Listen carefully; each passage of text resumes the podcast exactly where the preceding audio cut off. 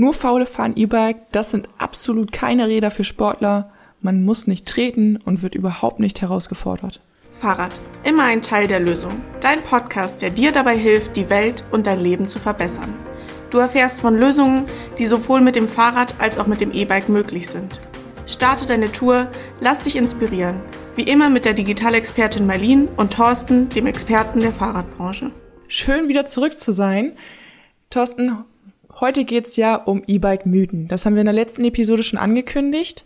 Du erzählst uns heute so ein bisschen was zu den Mythen, die ich dir rausgesucht habe, was da dran ist und was völlig falsch ist. Ja, wir haben natürlich noch mehr für euch und das ist ja überhaupt die Frage, ob das erste Problem überhaupt ein Problem ist. Aber in jedem Fall haben wir wieder die Rubrik ähm, Rad und Tour Insight. Und dabei geht's diesmal um den AFH. Was ist im AFH alles geplant und was hat Rad und Tour damit zu tun? Und was ist überhaupt AFH? Und was ist überhaupt AFH? Ja. Genau, und dann geht's weiter mit der Radtour 66 Kilometer. Da geht es heute von Osterholz-Scharbeck nach Hoja.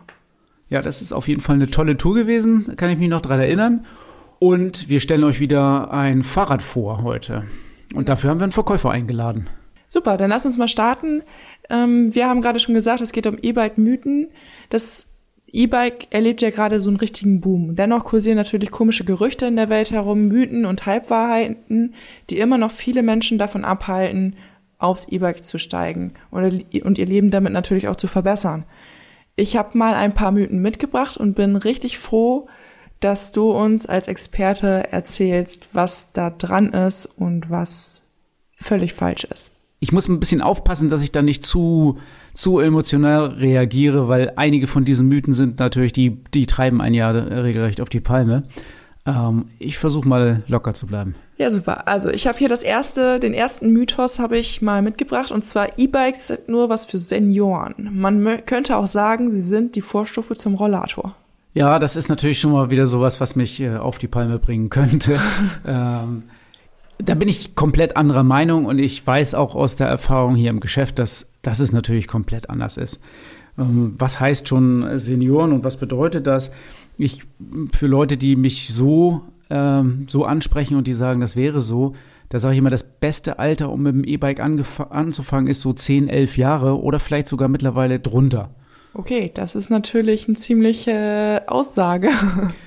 Ja, warum sage ich 10, 11 Jahre? Also, weil typischerweise die ähm, Kinder, die so 10, 11 Jahre alt sind, wirklich viele, ich will ja nicht sagen alle, aber wirklich, wirklich viele werden mit SUVs zur Schule gekarrt. Und ich kann mich noch an die Zeit erinnern, als äh, meine Kinder äh, klein waren. Da ging es auch immer, da war es auch schon so, dass ganz, ganz viele Eltern, ich würde mal sagen, 60, 70 Prozent der Eltern ihre Kinder mit dem Auto zur Schule gefahren haben. Und meine Kinder, ich als Radhändler habe das natürlich niemals gemacht. Aber den Kompromiss, den wir geschlossen haben, ist, ich habe meinen Kindern schon mit ab elf, zwölf Jahren äh, Elektroräder zur Verfügung gestellt. Das war äh, natürlich damals zu der Zeit äh, schon ähm, absolut die Ausnahme. Aber heute würde ich sagen, warum denn nicht? Es ist doch viel, viel besser, die Kinder fahren mit dem Elektrorad zur Schule als mit dem SUV. Ja, also da haben sie auch gleich die Bewegung, sind an der frischen Luft und dieses Denken von Helikoptermüttern, ähm, es sei zu gefährlich, sehe ich auch nicht. Ja, also und ähm, wer elf Jahre alt ist, der ist ähm, definitiv kein Senior, würde ich sagen. Und vor allem ist er dann super cool, weil er kann schon E-Bike fahren. genau. Also E-Bikes nur was für Senioren? Ich denke auf keinen Fall.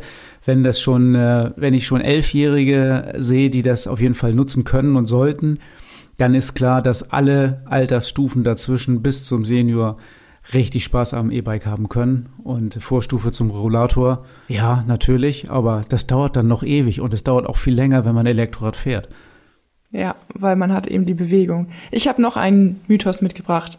Und zwar ist E-Bike-Fahren schädlich für die Umwelt. Ja, da kann man ja nur zustimmen. Also grundsätzlich ist irgendwie fast alles schädlich für die Umwelt. Aber es ist eben doch viel besser als alles andere. Ähm, E-Bike-Fahren schon die Umwelt so wie kaum eine andere Fortbewegungsmöglichkeit. Ich weiß ja, was damit gemeint ist. Viele gehen darauf ein, dass sie sagen, ähm, das normale Fahrradfahren ist viel, viel besser als E-Bike fahren.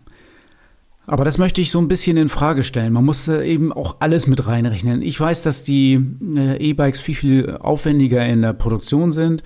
Und dann kommt ja noch der Akku dazu, der definitiv keine umweltfreundliche Technologie ist. Aber der Akku speichert so viel Energie und äh, auf so einfach erzeugte Art und Weise Energie, die müsste sonst ja der Radfahrer selber aufbringen. Und der Radfahrer selber ist keine besonders gute, kein besonders guter Energieverwerter. Also wenn ich in meinen E-Bike-Akku vielleicht sogar Windenergie oder Solarenergie ähm, reinlade, dann habe ich die Energie, die ich als Mensch aufbringe, weil ich vielleicht sogar noch Fleisch gegessen habe, um die Energie zu produzieren, ähm, dann habe ich eine wesentlich schlechtere äh, Umweltbilanz, als wenn ich Strom aus dem Akku nehme. Und selbst dann, wenn ich den Akku auch noch produzieren muss und dafür auch noch Ressourcen verschwenden muss. Also unterm Strich denke ich, E-Bike fahren in jedem Fall äh, sehr, sehr gut für die Umwelt. Ich bin letztens mit jemandem im Zug gewesen, der saß neben mir und hatte dann gesehen, dass ich mit dem Fahrrad unterwegs bin und er sagte dann auch, ja, er hätte sich jetzt auch ein E-Bike bestellt, weil er kann nicht mehr richtig Fahrrad fahren und ähm, das würde gegen seine Philosophie gehen, weil dieser böse, böse Akku, da kann man lieber zehn Containerschiffe mit Diesel äh, auf, auf die Weser schicken, als ähm, ein E-Bike zu kaufen. Aber er musste ja, weil er dürfte sonst kein Fahrrad mehr fahren. Ich war ganz froh, dass ich fast zu Hause war und aussteigen durfte, weil ich wusste auch nicht so recht, was ich darauf antworten soll. Ja, also man muss das auch ein bisschen, ähm, man muss das ja auch ein bisschen locker betrachten. Also und Umwelt ist ja auch mehr. Also Umwelt ist ja nicht nur Umweltverschmutzung und Vergiftung, sondern Umwelt ist ja auch ähm, die Belastung der Umwelt mit äh, zum Beispiel Flächenverbrauch. Und da ist das Fahrrad da ja fast unschlagbar ähm, im Flächenverbrauch. Kaum ein anderes Verkehrsmittel oder gar kein anderes Verkehrsmittel verbraucht äh, so wenig Fläche wie das Fahrrad. Und äh, was auch Umwelt ist, ist zum Beispiel Geräuschbelastung. Und ein E-Bike hat quasi überhaupt gar keine Geräuschbelastung für die Umwelt. Also es sind viele Faktoren, die bei Umwelt ja mit reinspielen. Und von daher, Schiffsverkehr auf der Weser ist mit Sicherheit viel, viel lauter und viel, viel umweltschädlicher. Okay. Nächster Mythos. Nur Faule fahren E-Bike. Das sind absolut keine Räder für Sportler. Man muss nicht treten und wird überhaupt nicht herausgefordert.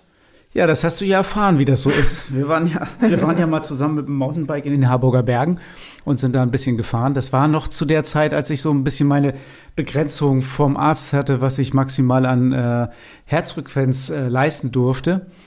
Aber ähm, auch da habe ich gesehen, du warst äh, regelmäßig aus der Puste und es war ein super anstrengender Tag, oder? Ich würde sagen, ich würde lügen, wenn ich sagen würde, ich hätte nicht geschwitzt und wir hatten Minusgrade. Also ja, es war wahnsinnig anstrengend.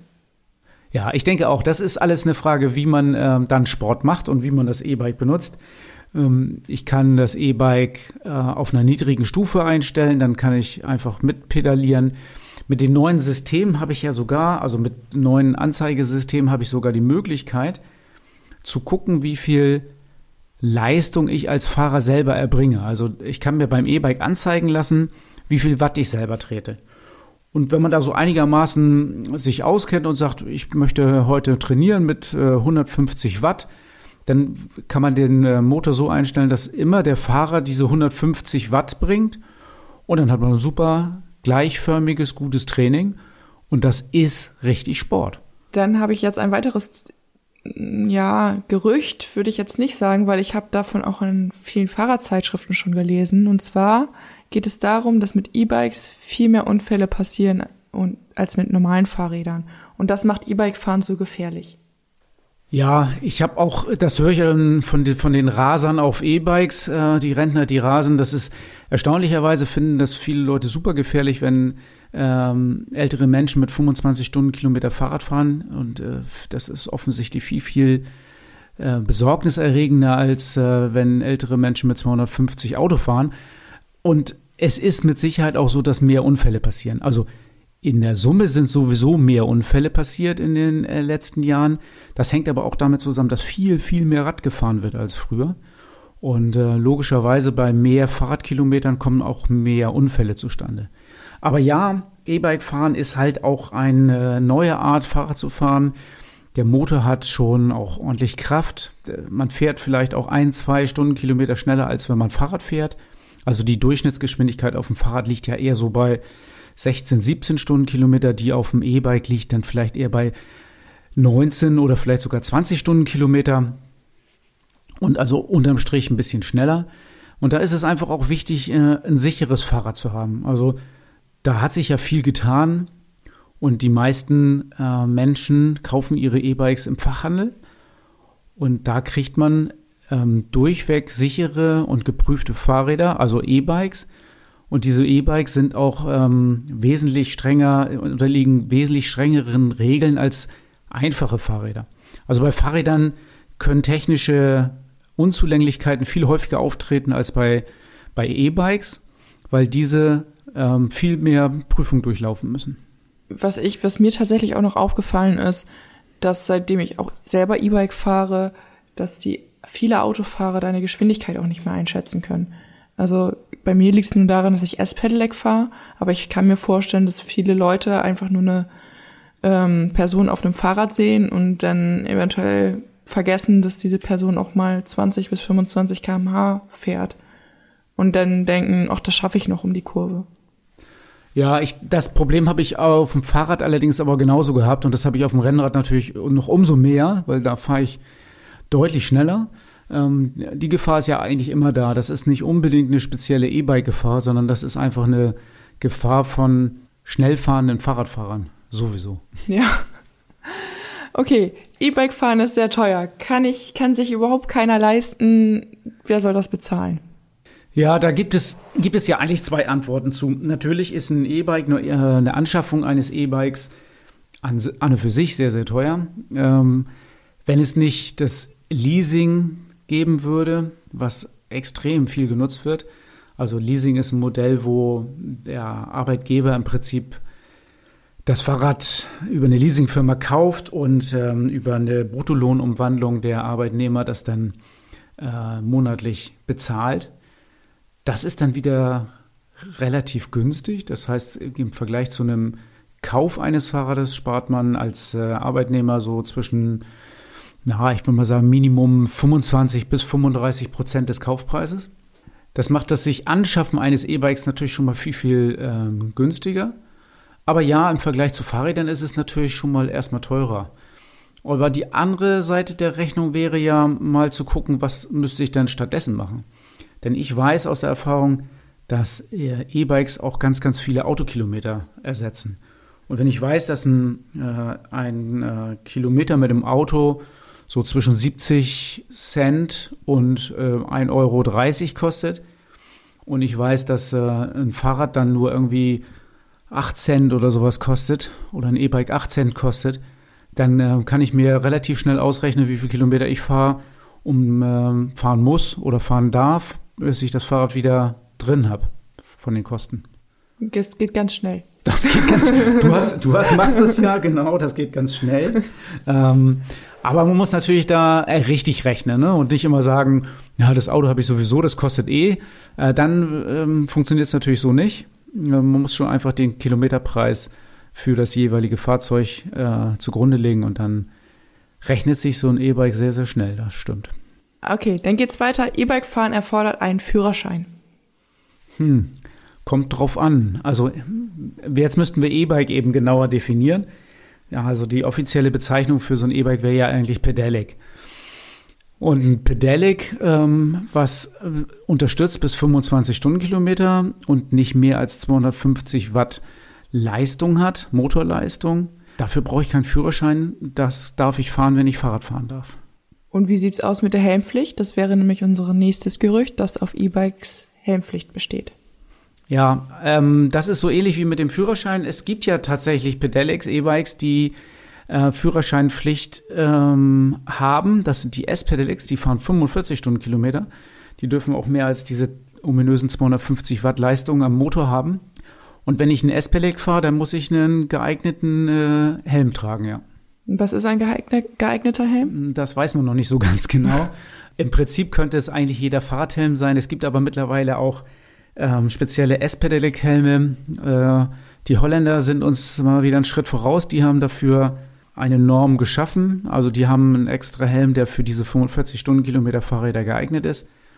In Deutschland gibt es den offiziell noch nicht, aber man könnte sich einfach an die holländischen Vorschriften halten und dann ist man, glaube ich, ganz gut bedient. Okay, aber einen normalen Motorradhelm brauche ich dafür nicht. Nee, Motorradhelm, der ist es nicht. Super.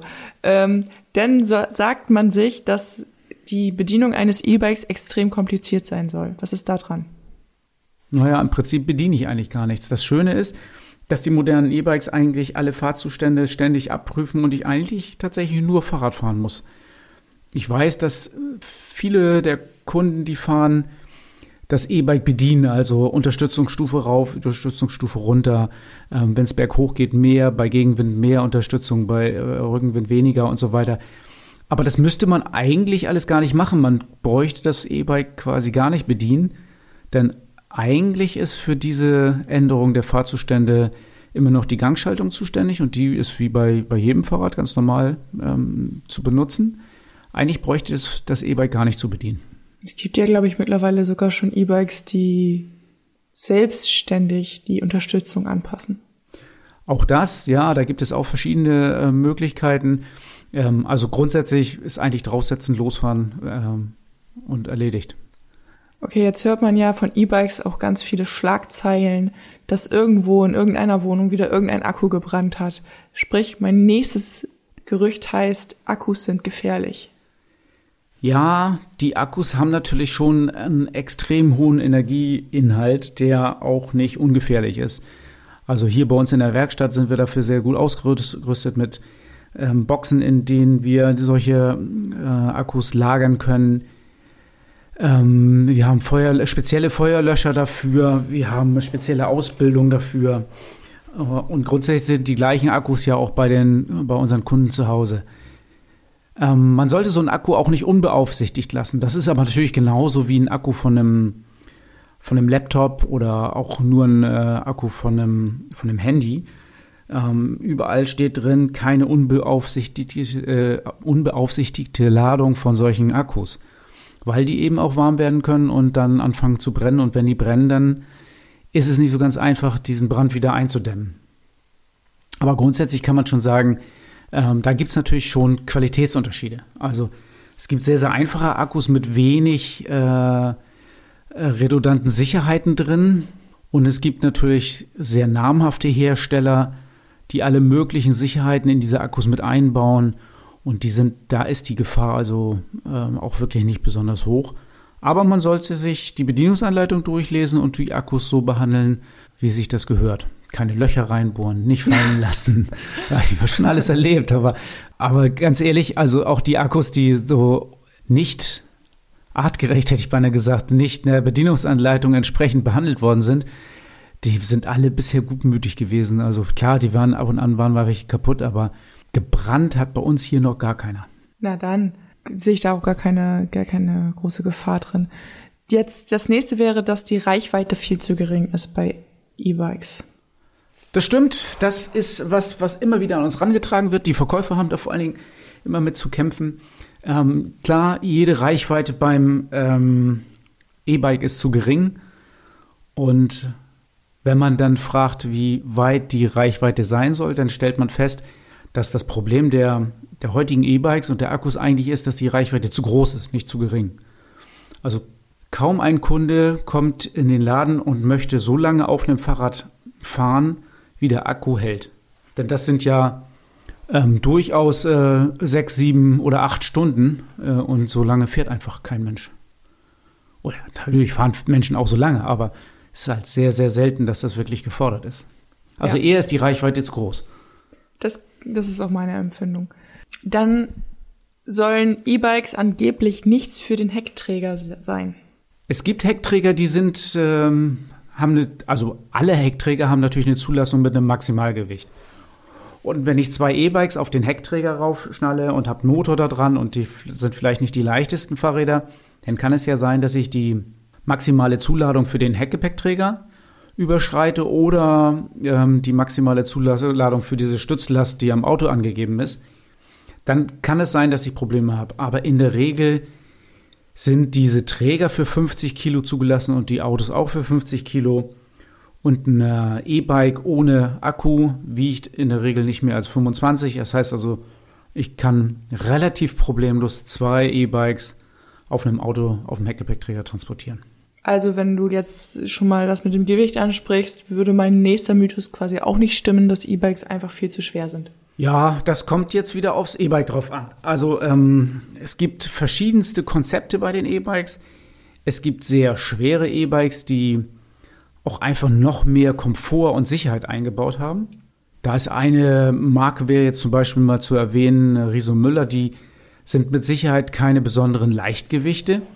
Da sind die Fahrräder ähm, einfach auf mehr Komfort und mehr Sicherheit äh, ausgelegt und dann geht das Gewicht ein bisschen nach oben. Wir haben aber auch andere, die mit einem äh, sehr, sehr leichten Carbonrahmen daherkommen und dann tatsächlich unter 20 Kilo wiegen. Und im Vergleich dazu, ein Hollandrad äh, hat schon immer über 20 Kilo gewogen, so 23 Kilo. Ähm, da ist das E-Bike dann leichter als ein Hollandrad.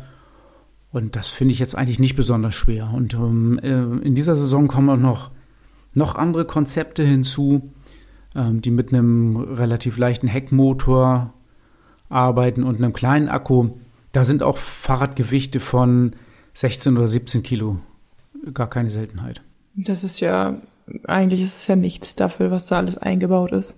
Ja, vor allem, und dann habe ich auch die Unterstützung. Also ich habe es ja auch ein bisschen leichter wenn ich das Fahrrad nicht ständig tragen muss, dann habe ich es eigentlich damit sogar ein bisschen leichter. Ja, und man darf natürlich das Fahrrad auch, ich habe das schon ganz häufig jetzt gelesen bei Facebook in Kommentaren, das Fahrrad lässt sich natürlich auch noch fahren, wenn der Akku leer ist. Also da jetzt die Angst mal wegzunehmen, dass sich das dann nicht mehr fahren lässt, das, das ist auch völlig, völliger Quatsch. Ja, das stimmt. Dann habe ich, kommen wir auch schon zu meinem letzten Mythos, und zwar bedeutet E-Bike-Fahren auch immer mehr Reparaturen und die Wartung ist sehr mühsam. Also mehr Reparaturen bedeutet das in jedem Fall dann, wenn ich natürlich mehr Rad fahre.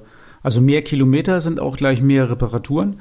Aber eigentlich ist es ja genau das, was wir wollen. Wir wollen ja, dass die Leute mehr Rad fahren und mehr Kilometer mit dem Rad fahren. Und dann habe ich eventuell auch mehr Reparaturen, ja. Und mehr Wartung. Das ist, das ist dann so. Aber gut, dafür bin ich auch mehr Rad gefahren.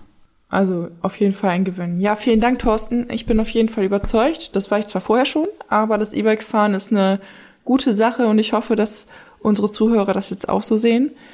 Wenn jetzt jemand noch irgendeine, irgendeine Fake News hat oder einen Mythos, den er nochmal äh, reingeben möchte, dann kann er uns den gerne schicken, oder? Ja, auf jeden Fall. Den entkräften wir dann auch? Ja. Versuchen wir zumindest, Versuchen oder? Wir.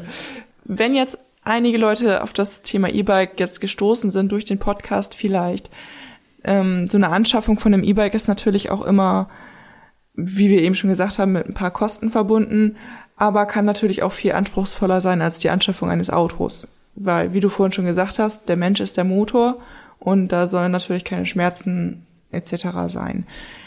Ich wäre ja mal ganz gespannt auf deine Tipps, worauf man beim E-Bike-Kauf unbedingt achten sollte. Ja, da gibt es ganz viele Sachen. Unsere Verkäufer haben ja sehr, sehr viele Fragen an die Leute, die sich für ein E-Bike interessieren.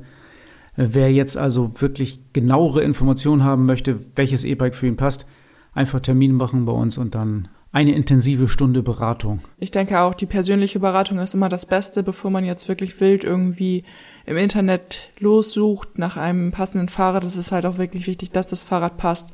Und die Beratung, die lässt sich halt wirklich am besten vor Ort durchführen.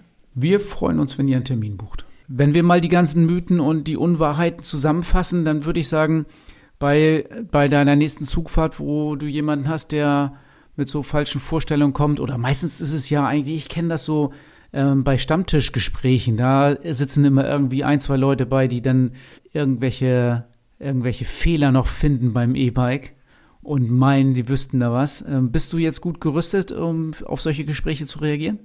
Auf jeden Fall. Also mein, mein Lieblingsspruch bisher war ja immer, ich brauche kein E-Bike, ich kann ja auch selber treten. ähm, ja. Aber dafür bin ich gut gerüstet und ich habe jetzt Argumente, noch mehr Argumente als vorher schon. Und ähm, die Diskussion kann quasi losgehen. Ja, auf geht's in die nächste Diskussion, oder? Ja. Rad und Tour Insight. Dein Blick hinter die Kulissen vom Fahrradgeschäft Rad und Tour Cuxhaven. Thorsten, du hast es heute in, mein, in der Ansprache schon gesagt oder in der ersten, in dem ersten Teaser. Es geht heute um den AFH. Jetzt fragt sich wahrscheinlich jeder unserer Zuhörer, was ist denn der AFH? AFH ist die Abkürzung für Alter Fischereihafen. Der alte Fischereihafen, äh, ein vor über 100 Jahren gebauter Hafen in Cuxhaven, der dazu diente, Fisch anzulanden und äh, in die Republik zu verschiffen. Der wird schon lange nicht mehr genutzt und drohte in den letzten Jahrzehnten zu verfallen. Und äh, Norbert Plumbeck als Investor oder Planer hat den AFH jetzt gekauft vor einigen Jahren und hat wirklich äh, gigantische Pläne, ganz tolle Pläne mit dem Hafen, den als touristisches Highlight in Cuxhaven auszubauen, mit äh, einigen Hotels, mit Gastronomie, mit Außenaufenthaltsplätzen, mit äh, Einzelhandel und mit ganz vielen schicken Sachen. Und was hat jetzt Rad und Tour mit dem AFH zu tun? Ah ja, stimmt. Jetzt war ich nur beim AFH. Eigentlich ist es Rad und Tour Inside, ne? Ja. Ja, also wir ähm, sind der erste Mieter da quasi. Der erste Mieter, der äh, den Mietvertrag neuer Art und Weise bei, beim AFH unterschrieben hat. Wir werden äh, ein zweites Geschäft dort eröffnen. Wir werden da eine Fahrradwerkstatt eröffnen. Wir werden den Fahrradverleih dahin umsiedeln und ähm, werden da uns vergrößern und verbessern. Ja, ich finde das Projekt total spannend. Also ich bin schon richtig neugierig, wie es jetzt wirklich im Endeffekt wird. Ähm, die Halle wird ja auch umgebaut. Genau, die sind jetzt gerade ähm, in der Umbauphase. Die Halle wird für uns äh, so vorbereitet, dass wir da mit unseren äh, Sachen gut reingehen können und das wird genauso gebaut, wie wir uns das vorstellen. Ich bin auch ganz gespannt, aber ich habe ja auch schon öfter da vorbeigeguckt und es ist, äh, wird wirklich klasse umgesetzt. Ich glaube, das wird eine wirklich richtig tolle Geschichte. Ja, glaube ich auch. Du hast jetzt ja gerade gesagt, die Vermietung wird zum Beispiel umgesiedelt. Wir hatten ja eine Vermietstation in Dun direkt in der Strandpromenade. Die haben wir dafür jetzt aufgegeben. Hast du keine Angst, dass dir dadurch ganz viele Touristen durch die Lappen gehen? Ja, durch die Lappen gehen, das ist nicht mein Problem. Ich habe dann vielleicht eher Angst, dass sie nicht ähm, äh, die guten Räder von uns bekommen. Aber äh, wir haben ja in den letzten Jahren festgestellt, dass der Trend eindeutig dahin geht, sich unsere Mieträder schon, bevor man hierher in Urlaub kommt, online zu mieten. Und das können die äh, Kunden nach wie vor machen. Einfach online mieten. Das ist immer mehr geworden und wir liefern ja die Fahrräder dann auch tatsächlich zu den Kunden aus. Das heißt, also selbst wenn ich in Dun wohne, ähm, ist unser Lieferdienst immer noch äh, bereit und fährt die Fahrräder direkt äh, in die Ferienunterkunft und das auch schon eventuell bevor man sogar da ist. Also unser Slogan ist dann ja, wenn Sie ankommen, ist Ihr Rad schon da. Ja, gut, dann brauche ich ja nicht unbedingt eine Station direkt an der Promenade. Nee. Und wir sind natürlich mit dem AFH, mit der Station im AFH. Wir hören ja auch hier im Lotsenviertel auf mit der Fahrradvermietung. Das heißt also, wir haben ja die, ähm, die Filiale in Dunen geschlossen. Wir haben ja auch die Vermietung im Lotsenviertel äh, betreiben wir die nicht mehr. Dafür beides, beides in den AFH verlegt und der AFH ist ja auch direkt ähm, am Bahnhof. Das heißt, da habe ich ja nur 100 Meter bis zum Bahnhof. Ich habe 100 Meter bis zu den äh, Hotels äh, im Hafen. Dann kommen neue Hotels dazu. Ich glaube, die Station hat äh, dann auch schon eine sehr, sehr zentrale Rolle da. Vor allem die Lage von der Station. Also ich finde, die ist super sexy, wenn erstmal wirklich das der Touristen-Hotspot wird. Ja, auch jetzt schon, wenn, ohne dass das umgebaut worden ist, ohne dass der ähm, groß was passiert ist im AFH, war er im Sommer da schon immer wirklich viel, viel los. Und ich glaube, ähm, da sind wir schon an einem sehr, sehr guten Ort. Dann. 66 Kilometer Fahrspaß. Der Podcast Tourentipp. Ja, Thorsten, als wir unsere Feedback-Runde gemacht haben, da war ja das meist gewünschte Thema so Radtouren rund um Deutschland oder im Norddeutschland. Im Grunde genommen ganz, ganz flexibel so unsere Empfehlung für Fahrradtouren. Jetzt ist mir aufgefallen, dass durch die letzte Episode so die ersten Fragen aufgekommen sind, was das überhaupt soll und dass die Leute das noch nicht ganz verstanden haben, was wir damit bezwecken wollen. Vielleicht magst du da noch ganz kurz drauf eingehen. Unsere Rubrik heißt ja 66 Kilometer und es geht eigentlich gar nicht darum, immer genau diese 66 Kilometer zu fahren, sondern wir suchen einfach 66 Kilometer raus, die uns besonders gut gefallen haben. Das können 66 Kilometer in einer 150 Kilometer Tour sein oder auch in einer 70 Kilometer Tour. Und wir beschreiben diese 66 Kilometer und wir versuchen euch Lust darauf zu machen, diese 66 Kilometer nachzufahren.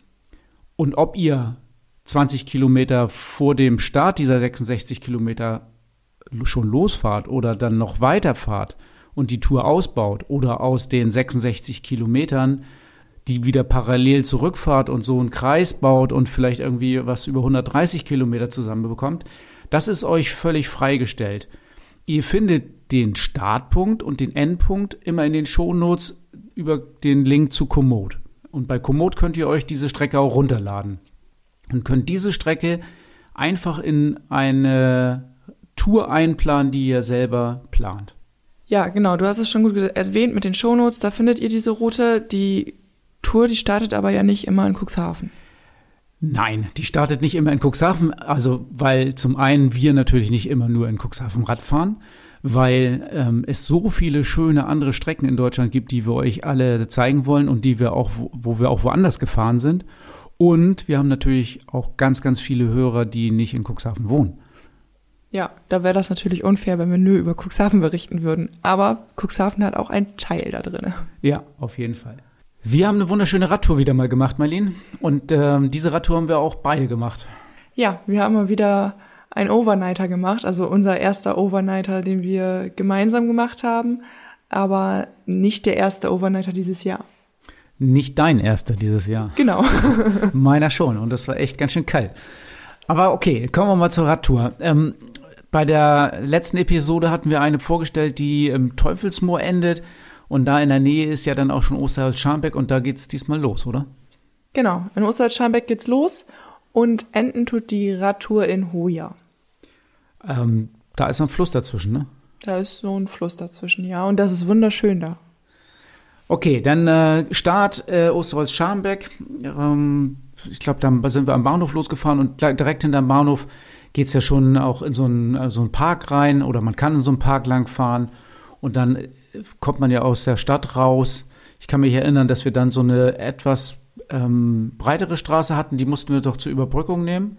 Aber ab dann wurde es wunderschön. Ja, dann sind wir ins Bremer Umland gekommen und da war, also Verkehr war da fast gar nicht. Wir waren wirklich viel abseits vom Verkehr und ähm, ich muss sagen, ich war total beeindruckt. Ich war da selber auch noch nie in der Gegend unterwegs, deshalb war das für mich komplett neu und ähm, ich hatte wirklich ganz häufig den, das Bedürfnis, einfach nochmal eben kurz an, anzuhalten und zu gucken und ähm, Fotos zu machen. Ja. Ja, wir sind dann ja durch das relativ flache Land gefahren, durch Wiesen, ganz schnurgerade und dann immer drauf zu auf die Wümme. Genau. An der Wümme kann ich mich noch erinnern, da wollten wir eigentlich mit der Fähre rüber aber da war nichts zum Rüberkommen. Da war schon eine Fähre, aber die war halt nicht mehr in Betrieb. Das ist ja nur so ein handgetriebenes, handbetriebenes Bo Boot oder Bötchen, würde ich ja sogar sagen. Wir hätten ja noch nicht mal alle vier da drauf gepasst auf das Boot. Ja, aber wir sind auf der Seite dann geblieben und es war auch sehr schön. Ja, also äh, da kann man sagen, die äh, Wümme kann man auf beiden Seiten gleich gut befahren. Ich kenne auch den Radweg auf der anderen Seite. Jetzt sind wir halt auf der Seite gefahren, war schön. So haben wir es auch in der Tour, ähm, die ihr in den Shownotes sehen werdet, äh, festgehalten. War wunderschöne Abendstimmung. Es ging so leicht in den, in den Nachmittagabend über und ein total klasse Radweg auch. Ja. Ja, dann sind wir rausgekommen in Lilienthal und von Lilienthal ging es ja dann noch mal ein bisschen weiter ähm, um Bremen rum. Und man hat ja auch immer irgendwie das Gefühl, man müsste jetzt irgendwann mal auf die große Stadt treffen, aber. Ja, also ich habe ehrlich gesagt sogar darauf gewartet. Ich habe gedacht, so jetzt müssen wir, aber jetzt muss doch mal jetzt irgendeine Ampel vielleicht oder irgendwie ein bisschen Autos, aber da kam nichts. Also ich fand es nicht schlimm, aber ich habe mich echt gewundert, dass man Bremen so gut umfahren kann. Ja, wir sind nochmal eben durch den Vorort gefahren, äh, so durch eine Vorortsiedlung. Ähm, das war's dann aber auch schon, dann waren wir auch schon wieder raus aus Bremen. Genau, da waren wir schon im Grunde wieder in Achim. Das war so das erste, was sich so städtlich angefühlt hat. Aber das ist ja auch schon wieder weiter weg von Bremen. Genau, das ist eigentlich schon eine ganze Ecke weit weg. Und da sind wir dann ja über die Weser rüber. Und auf der anderen Seite der Weser, da wurde es dann ähm, allerdings relativ flach und äh, ja, und wenig, weniger spannend. Es war ja auch schon dunkel dann, ne? Ja, was heißt weniger spannend? Also ich fand es immer noch spannend, weil ich da noch nie war. also ich kann mich noch an so, so, ich weiß nicht, was das war, so ein paar Teiche so links ähm, erinnern. Das fand ich auch sehr schön. Das war, da ist dann nicht gerade sogar die Sonne untergegangen. Ja, das stimmt. Das war, das war auch schön. Ähm, die Landschaft ist aber so ähnlich wie hier oben bei uns in Cuxhaven. sehr flach, ähm, eben auch sehr einfach zu fahren, äh, aber es lief halt auch sehr gut dann dadurch. Ja, wir hatten ja auch Rückenwind. Wir hatten auch ein bisschen Rückenwind, ja. Und dann hat die ganze Tour, ähm, hatte ja ihr Ende dann in Hoya. Genau, da kamen dann auch mal hin und wieder so ein paar Bäume, also da war es dann nicht mehr ganz so so flach, man konnte nicht mehr ganz kilometerweit sehen. Und ich weiß noch, da habt ihr ganz häufig versucht, mich zu erschrecken mit den Wildschweinen, aber das funktioniert bei mir nicht. Funktioniert nicht mehr, das wüsste ich aber. ja, wir haben am Ende dann noch ein paar, äh, wieder ein paar Schotterstrecken eingebaut. Also wenn ihr die Tour nachfahrt, es ist keine Rennradtour, es ist eine Tour für Fahrradfahrer mit Reifen, wo man auch mal Schotterpisten mitfahren kann. Was war dein Highlight? Äh, ja, mein Highlight, äh, die Strecke vor und nach Lilienthal eigentlich. Ähm, ich kannte das zwar, aber es war, äh, ist immer wieder schön. Also fahre ich total gerne. Ähm, da fahre ich auch gerne Rennrad. Ähm, und jetzt mit, mit dem Gravelbike da lang zu reisen, war, war total klasse. Und dein Highlight? Ich fand auch die Würme sehr schön. Also ich fand das da wirklich toll, wie sich das da direkt am Fluss die ganze Zeit lang schlängelte und ähm, das hat mich so ein bisschen erinnert an die Landkreisrunde in, äh, ja, im östlichen. Landkreis an, an der, der Oste lang. Ja. Das stimmt, das ist so, obwohl der Osterdeich deutlich höher ist, aber ja, das finde ich auch, das ist ähnlich.